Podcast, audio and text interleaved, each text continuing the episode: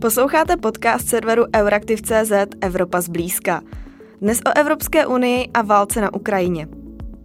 Jmenuji se Kateřina Zichová, jsem redaktorkou Euraktivu a tentokrát vás zdravím z plenárního zasedání Evropského parlamentu ve Štrasburku, kde jsem mluvila s několika českými europoslanci o válce na Ukrajině. Je to něco, k čemu se zdá Rusko směřovalo, ale stejně jsme nějak tak všichni doufali, že se to nestane. Byl to šok, že vůbec něco takového v 21. století může nastat. Na druhou stranu i takové, jakési někde vzadu se ozývá to, vždyť jsme se toho stejně báli. Tak v té první chvíli mě eh, napadlo, že opravdu ty nejčernější scénáře, o kterých jsme slýchali a hovořili eh, těch několik týdnů a měsíců předtím, se skutečně naplnily. Je úterý dopoledne a ve Vajsově budově Evropského parlamentu už se to po včerejším odpoledním startu plenárního zasedání hemží lidmi. Ačkoliv kvůli válce na Ukrajině europoslanci mimořádně zasedli už minulý týden 1. března, pochopitelně je téma v centru pozornosti i teď. Scházím se s europoslankyní Michailou Šojdrovou z KDU ČSL. Den předtím, než se s ní bavím, na semináři Europarlamentu vystoupily tři ukrajinské poslankyně s velmi emotivními projevy s výzvami k další reakci Evropské unie. Ptám se tedy europoslankyně, jak hodnotí reakci na válku na Ukrajině ze strany Evropské unie, která jednak poskytuje Ukrajině humanitární pomoc, a poskytuje azyl uprchlíkům, také přijala vůči Rusku dosud nejdrastičtější sankce. Na druhou stranu by v nich mohla zajít ale ještě dál. Myslím, že Evropa dělá hodně, ale stále ještě nedělá dost pro to, aby to skutečně Putina zastavilo. Eh, co se týká sankcí, tak vlastně eh, co já si pamatuju, víc než tři roky se jedná o zastavení plynovodu Nord Stream a teprve vlastně ty výstřely Putina eh, a ta jeho agrese eh, Nord Stream definitivně zastavili. Takže v tomto smyslu je jasné a musí to být jasné všem i Putinovi, že Evropská unie je v tomto jednotná a že za Ukrajinou stojí a že v těch ekonomických sankcí půjde dál. Eh, snaží se Evropská unie spolu s Velkou Británií, Spojenými státy, aby ty sankce byly cílené, aby opravdu zasáhly Putina, jeho nejbližší okolí okolí a postupuje se dál a dál. Ta válka samozřejmě nemá uh, dopad pouze na Ukrajinu, ty dopady se projevují v Evropě. Uh, Ukrajina je producentem uh, zemědělských uh, produktů, zejména uh, obilovin, které vlastně proudí do, do evropských zemí. Bude to mít dopad na potravinovou bezpečnost zemí Evropské unie?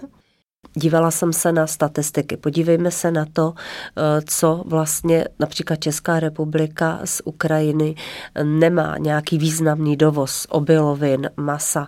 Eh, trh České republiky to příliš neovlivní, ale celkově, eh, tak jak jste zmínila, tak Ukrajina i Rusko jsou vlastně největším obchodovatelem obilí, pšenice, ječmene 30% světového trhu zásobují tyto dvě země, eh, slunečnicový olej 50%, eh, čili mm, eh, jsou to země, které opravdu jsou obilnicí světa a ten dopad zejména na ceny to mít bude. My už dnes mm, kromě potravin je to, pocitujeme tedy dopad na trh s hnojivy a na trh s krmivy chtěla bych spíš uklidnit občany v České republice, že takový přímý dopad na to, že by nebyly potraviny, toho se určitě obávat v České republice my nemusíme, protože my nedovážíme z Ukrajiny nějaký větší podíl, to jsou, jsou to řádově v milionech korun tento obchod.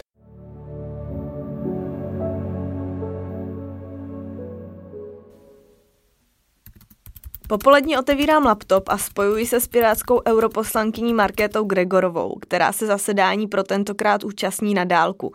Covidová praxe zatím není minulostí. Zatímco si spousta z nás do 24. února myslela, že 21. Eh, století je dobou hybridních operací, Rusko, které si několik takových hybridních akcí v Evropě v posledních letech připsalo, nás přesvědčilo, že tomu tak úplně není a rozpoutalo konvenční válku. Ptám se proto europoslankyně Gregorové, jestli se ruské agrese, která se s postupující válkou zvyšuje, obávala.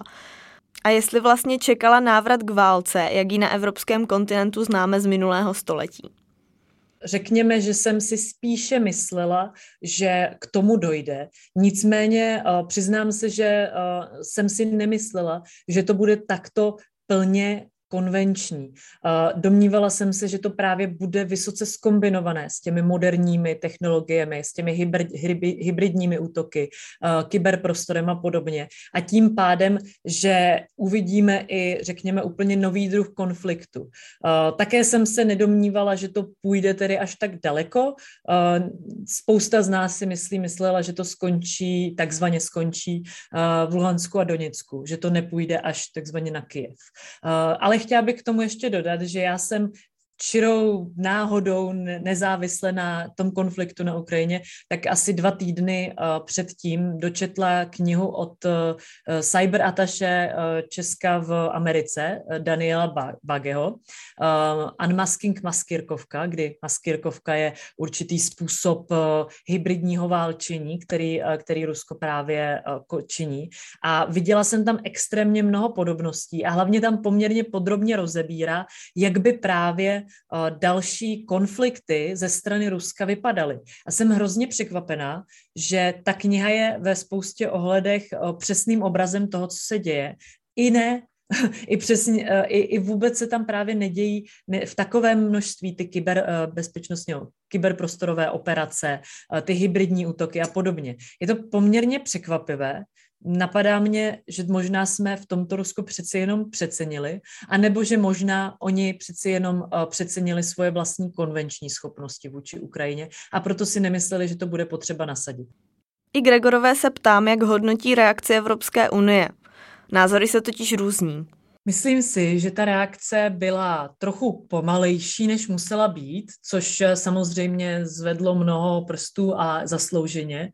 Nicméně poté, Eh, co už ta skutečně silná reakce, myslím, že minulý víkend eh, přišla od eh, té rady i komise, tak byla skutečně silná, byla bezprecedentně silná. My tady pracujeme s něčím, co jsme nikdy jako Evropská unie nezažili a tím pádem i to, co děláme, je všechno nové pro nás a samozřejmě se snažíme všichni uh, dělat to nejlepší možné zároveň, abychom ale konflikt neeskalovali do případně toho jaderného útoku, že no, do jaderného konfliktu. Um, já si tedy domnívám, že aktuálně uh, jsou ty sankce a podobná opatření uh, nechci říkat dostatečná, ale řekněme rozumně nastavená, pragmaticky nastavená vůči tomu, co se děje a vůči tomu, jak jsme na tom my jako Evropa ropa, protože zároveň je prostě potřeba si uvědomit,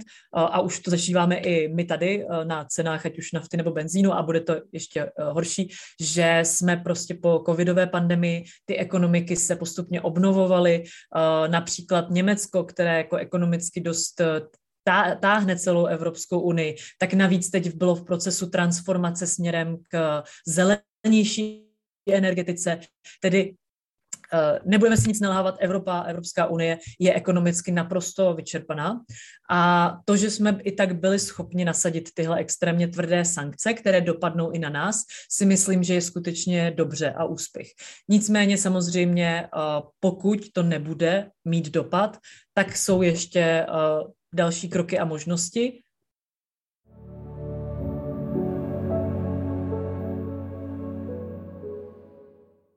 Odpoledne, zhruba v čase, kdy probíhá rozprava o přílivu uprchlíků z Ukrajiny do zemí Evropské unie, mám na programu rozhovor s europoslancem Ondřejem Kovaříkem z ANO. Přesouvám se tedy do studia a Kovaříka se ptám, zda by měla Evropská unie vyvažovat sankce vůči Rusku. Tak, aby odpovídali tomu, co Rusko na Ukrajině činí, ale zároveň mysleli na ekonomický dopad na samotnou Evropskou unii všechny tyto věci budou mít konkrétní dopady do, do evropské ekonomiky. A myslím si, že je eh, správně, ta debata je legitimní a má být na stole, jakým způsobem můžeme eh, jednak v krátkodobém, to znamená v tom bezprostředním horizontu, kompenzovat dopady, eh, zejména ty dopady na, na nejzranitelnější uživatele, to znamená domácnosti s nízkými příjmy nebo na malé a střední podniky, které jsou touto situací zatíženy úplně nejvíce. A potom se podívat na, řekněme, opatření ve střednědobém nebo dlouhodobém horizontu, která by nás měla v tom ideálním případě jak si zbavit té přílišné závislosti na některých vazbách právě s Ruskou federací nebo s Běloruskem a vybudovat, řekněme, nějakou odolnost ekonomiky, podobně jako jsme se o tom tématu bavili během a po covidové krizi, tak vybudovat odolnost ekonomiky, která bude více soběstačná, případně bude zaměřená na spolupráci s takovými partnery, eh, se kterými dlouhodobě vedeme, eh, řekněme, přátelské nebo, nebo důvěryhodné, udržitelné vztahy. V posledních hodinách se debata o sankcích vede zejména o tom, zda Evropská unie přistoupí k dalším opatřením a jakou budou mít podobu. Ve hře by mohlo být odstřižení dalších aktérů od mezinárodního platebního systému SWIFT nebo stopka odebírání plynu a ropy z Ruska. Tam se proto europoslance Kovaříka, jestli mezi opatřeními vidí i něco, co by na sankčním eh, seznamu mohlo přibít, ale možná se o tom tolik nemluví. Eh, Evropa by měla vyslat jasný signál, že je připravena eh, ten sankční režim ještě dále zpřísňovat. To v prvé řadě. A vůbec bych se nebál ani stanovení si podmínek. To znamená ve chvíli, kdy dojde k e, další eskalaci e, na, na území Ukrajiny, kdy dojde k masivnímu porušování mezinárodního práva, lidských práv a dalších věcí, tak by Evropská unie měla za, na základě těchto podmínek přistoupit k dalším krokům a e, to si myslím, že je naprosto legitimní postup a do jisté míry by mohl e, sloužit i, řekněme, jako nějaký, nějaký druh, e, řekněme, odstrašení ze strany Evropské unie směrem k Rusku. Osobně si myslím, a tam vnímám i iniciativu ze strany americké administrativy, že například v otázce ropy, ať už se podíváme, řekněme, na ty praktické uh, parametry, ale například i na, na pozici uh, ruské ropy na komoditních trzích, uh, tak z hlediska embarga na ruskou ropu, myslím si, že v tuto chvíli bychom neměli váhat a, a uh, měli bychom k němu uh, přistoupit co možná nejrychleji, možná i, i bez nutnosti další eskalace té situace na Ukrajině, protože si myslím, že, že to, je, to je jeden z kroků, který, který do toho našeho pomyslného arzenálu určitě může patřit a, a může eh, způsobit eh, výraznou škodu.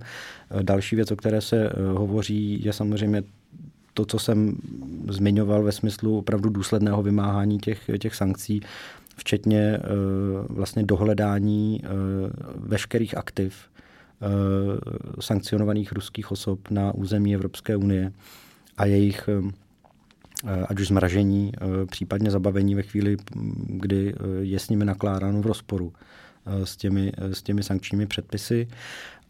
Pak samozřejmě vstupuje do debaty relativně nový prvek a to je otázka vlastně možností zneužití kryptoměn nebo kryptoaktiv ze strany ruských subjektů tak, aby obešli ten, ten sankční režim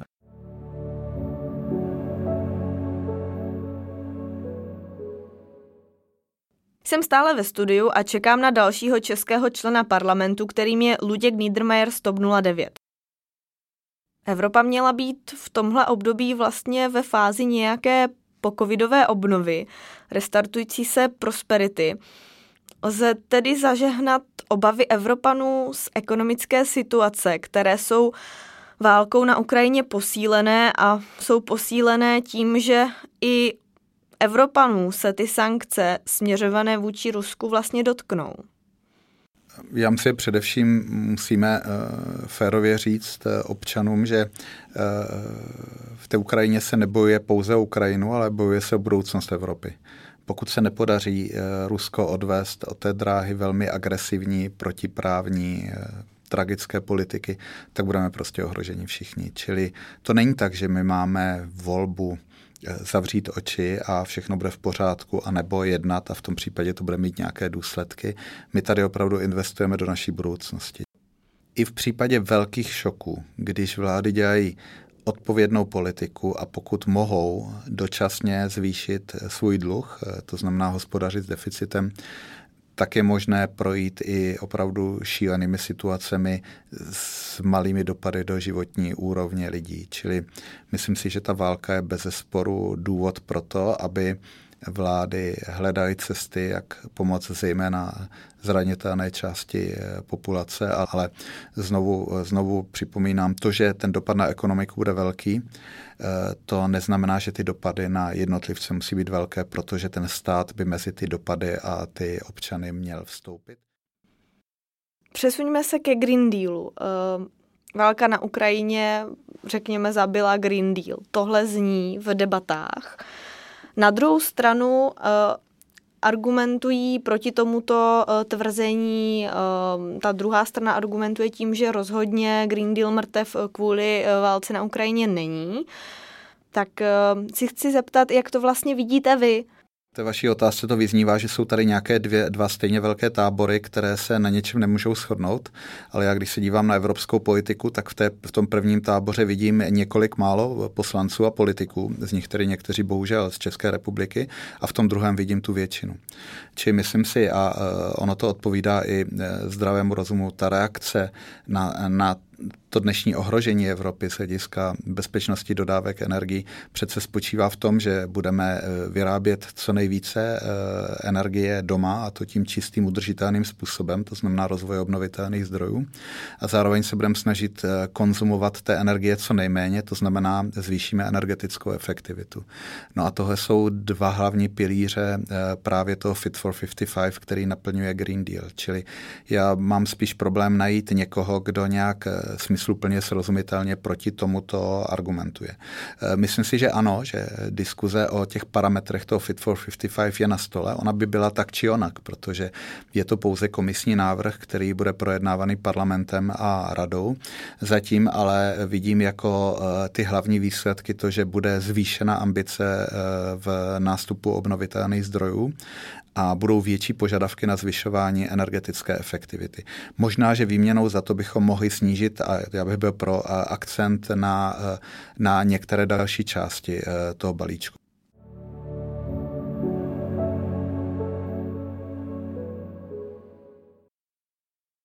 Do třetice za mnou do studia odpoledne přichází lidovec Tomáš Zdechovský. V úvodu zmiňuje, že ve válce je de facto celý svět a Evropa se konfrontaci nevyhne. Ptám se ho tedy, jestli by byl pro, aby NATO přistoupilo k bezletové zóně nad Ukrajinou. Rozhodně, tak pojďme udělat bezletovou zónu nejdřív nad západní Ukrajinou. Já si myslím, že tam v současné době stejně ruská letadla tolik neoperují, operují tam hlavně špionážní letadla. Pokud bychom tam uzavřeli nebe, tak je to první krok. A pak tu eh, zónu pojďme dál posunout na střední Ukrajinu. A já si myslím, že opravdu nelze tolerovat ty válečné zločiny, které probíhají na území Ukrajiny. Dneska mluvíme o několika tisících opravdu uh, mrtvých civilistů, kteří byli v posledních 14 dnech zastřeleni při, při raketových nebo jiných útocích. Bezletová zóna je jednou z věcí, po které Ukrajina směrem k západu volala. Mimo to také prezident Ukrajiny Zelenský podal žádost země o vstup do Evropské unie a vzkázal, že by si Ukrajina zasloužila rychlé přijetí. K postupu a udělení kandidátského statusu vyzval minulý týden v rezoluci i Europarlament. Ptám se tedy poslance Zdechovského, jak debatu o zrychleném vstupu, který vlastně v Evropské unii není nijak formálně ukotven, vnímá on a jestli je podle něho takový vstup Ukrajiny do Evropské unie kvůli válce reálný. Ukrajina, většina Ukrajinců zřejmě tuhle tužbu stále má a chce tam. Tak je potřeba to podpořit. A jestli to dopadne, to bude záležet i na Ukrajině.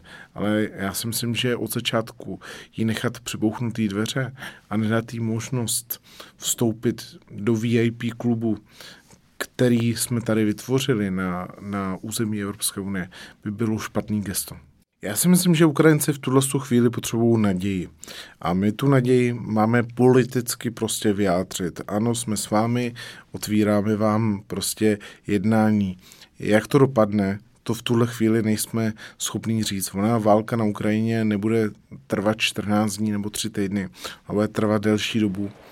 Bude nutné opravdu prodiskutovat všechny věci. Evropská unie by měla brát státy, které mají celistvou hranici a domluvený vlastně principy. Eh, Jediný výjimka byla Kypr a to byl taky politický rozhodnutí.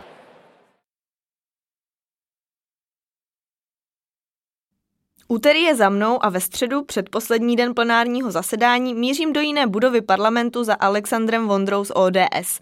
Mezitím Evropská komise představila plán, jak snížit závislost Evropy na ruském plynu. Bavíme se tedy o závislosti na plynu a taky o tom, jestli Evropská unie nakonec dojde k tomu, že přestane z Ruska odebírat plyn, anebo plyn i ropu. A to jako další sankci vůči Rusku.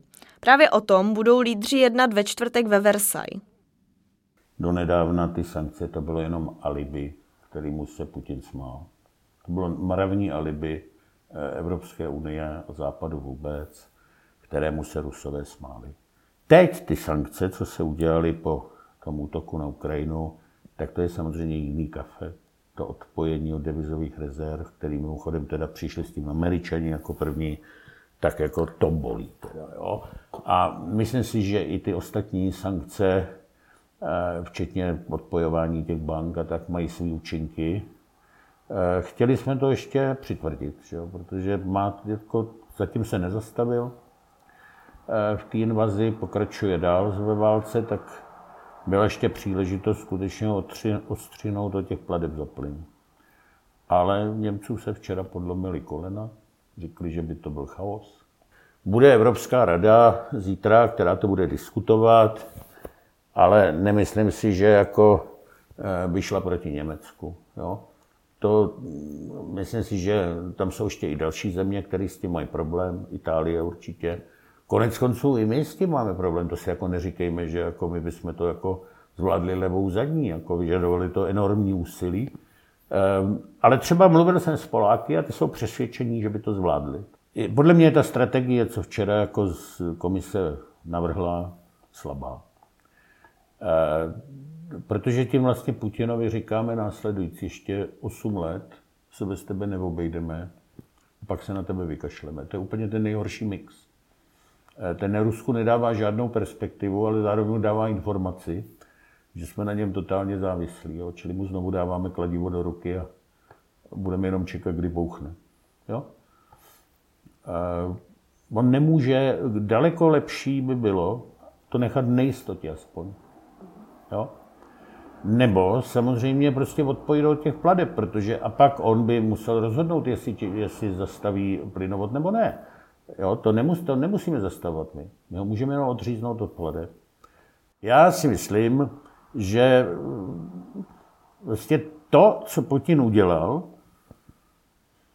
ten brutální útok jako na Ukrajinu, který fakt jako by rozkopal všechny pravidla hry, podle kterých se tady jako 30 let mezinárodně právně i mezinárodně politicky hrálo, No, to už nezmění, že jo. My, co máme, tak on je válečný zločinec, ale my si pro něj nepůjdeme, že jo, do Kremlu. To, to, jako nechcem. Nechceme válku s Ruskem. No tak s ním budeme žít. Jo? A bude to ale éra opravdu tvrdý mocenský realpolitiky, jo? Kdy nebudeme mít partnery pro tady tyhle ty, to snílkovský Green Dealu, Radikálové tady dokonce teď říkají, budete se, bude se víc zbrojit, že jo? bude, musíme. No, tak bude se měřit uhlíková stopa těch vyrobených tanků a bojových vozidel. Jako Timmermans proto dokonce vyjádřil pochopení. To je prostě úplně mimo mísu. Po zmínce o vlivu na zelenou a obranou politiku se poslance Vondry ptám, jak si myslí, že válka na Ukrajině dopadne na klimatický balíček Fit for 55 a taky na společnou obranou politiku Unie. Tak jako musíme změnit systém ETSky, protože ano, Franz Timmermans říkal tady předevčírem, že to chápe, že když bude méně plynu, no tak uhlí budeme potřebovat něco déle, jako transformační medium nebo zdroj. Ale ten plyn jsme se dohodli, že bude jako transformační zvýhodněný, ale to uhlí zvýhodněný nebude, že jo, zatím. Takže musíme, nebo měli by se změnit, přeci jenom uvolnit ten systém obchodování s povolenkama. Včera komise zveřejnila ten eh, materiál, jak se postupně budeme emancipovat od ruského plynu. Dobrý, jsou tam fajn věci, kde To jsme chtěli už dávno, aby vlastně byla povinnost třeba udržovat strategické zásoby plynu na 90 dnů. Je tam třeba, že musíme hlídat, kdo vlastní ty zásobníky, že aby se nám nestalo, když to teď RV bude prodávat eh, to, co Němcům, že to prostě si jako dostal do ruky Gazprom a pak najednou před zimou byly ty zásobníky prázdný, že jo. Ale z druhé strany to jsou zase úplný nesmysly. Třeba, že budeme chtít nahrazovat teď, v těch nejbližších letech, ruský plyn bioplynem. Tak co to jako, prosím, má znamenat? Že ty kukuřice průmyslový, jako bude na těch polích ještě dvakrát tolik, jo? Teď to je šílenství v době, kdy budou výpadky dodávek mouky a dalších zemědělských komodit, jo? protože se na Ukrajině jako největším exportérovi tady široko daleko válčí.